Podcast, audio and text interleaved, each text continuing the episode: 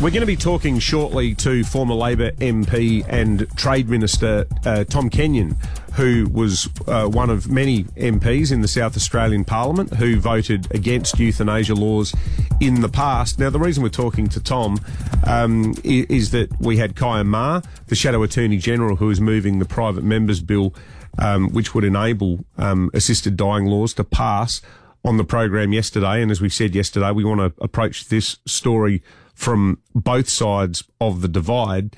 What has been interesting is that in the last um, uh, almost 24 hours, I've been texting and talking to a number of MPs who are on the no side of the ledger to try to get one of them to come on today's program. And for a raft of logistical reasons, there's about five of them who are all unavailable this morning.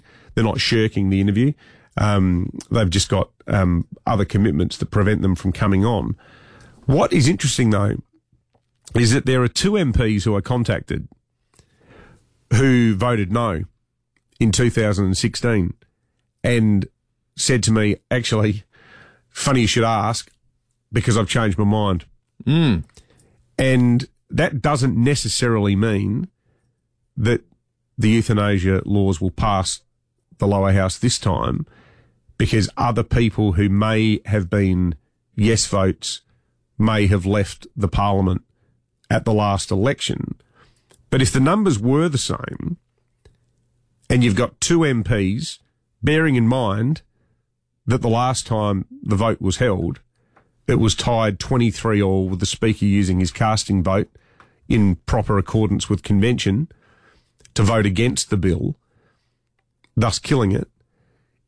If it was tied 23 all last time, and there are two MPs who mm. told me in the last day that they've changed their mind, one of them told me that the reason he changed his mind was that Andrew Denton, who came on our show a couple of times to talk about this and recently came on to talk about his podcast about the working of the Victorian laws, this MP, who's a Labor MP, said to me this morning, big part of me shifting was being lobbied and persuaded by Andrew Denton, who he said he regarded as a powerful advocate. So if two MPs have changed their mind and there's been no numerical change in the composition of other MPs, like so say a, a yes vote got voted out, but another one got voted in who's also a yes.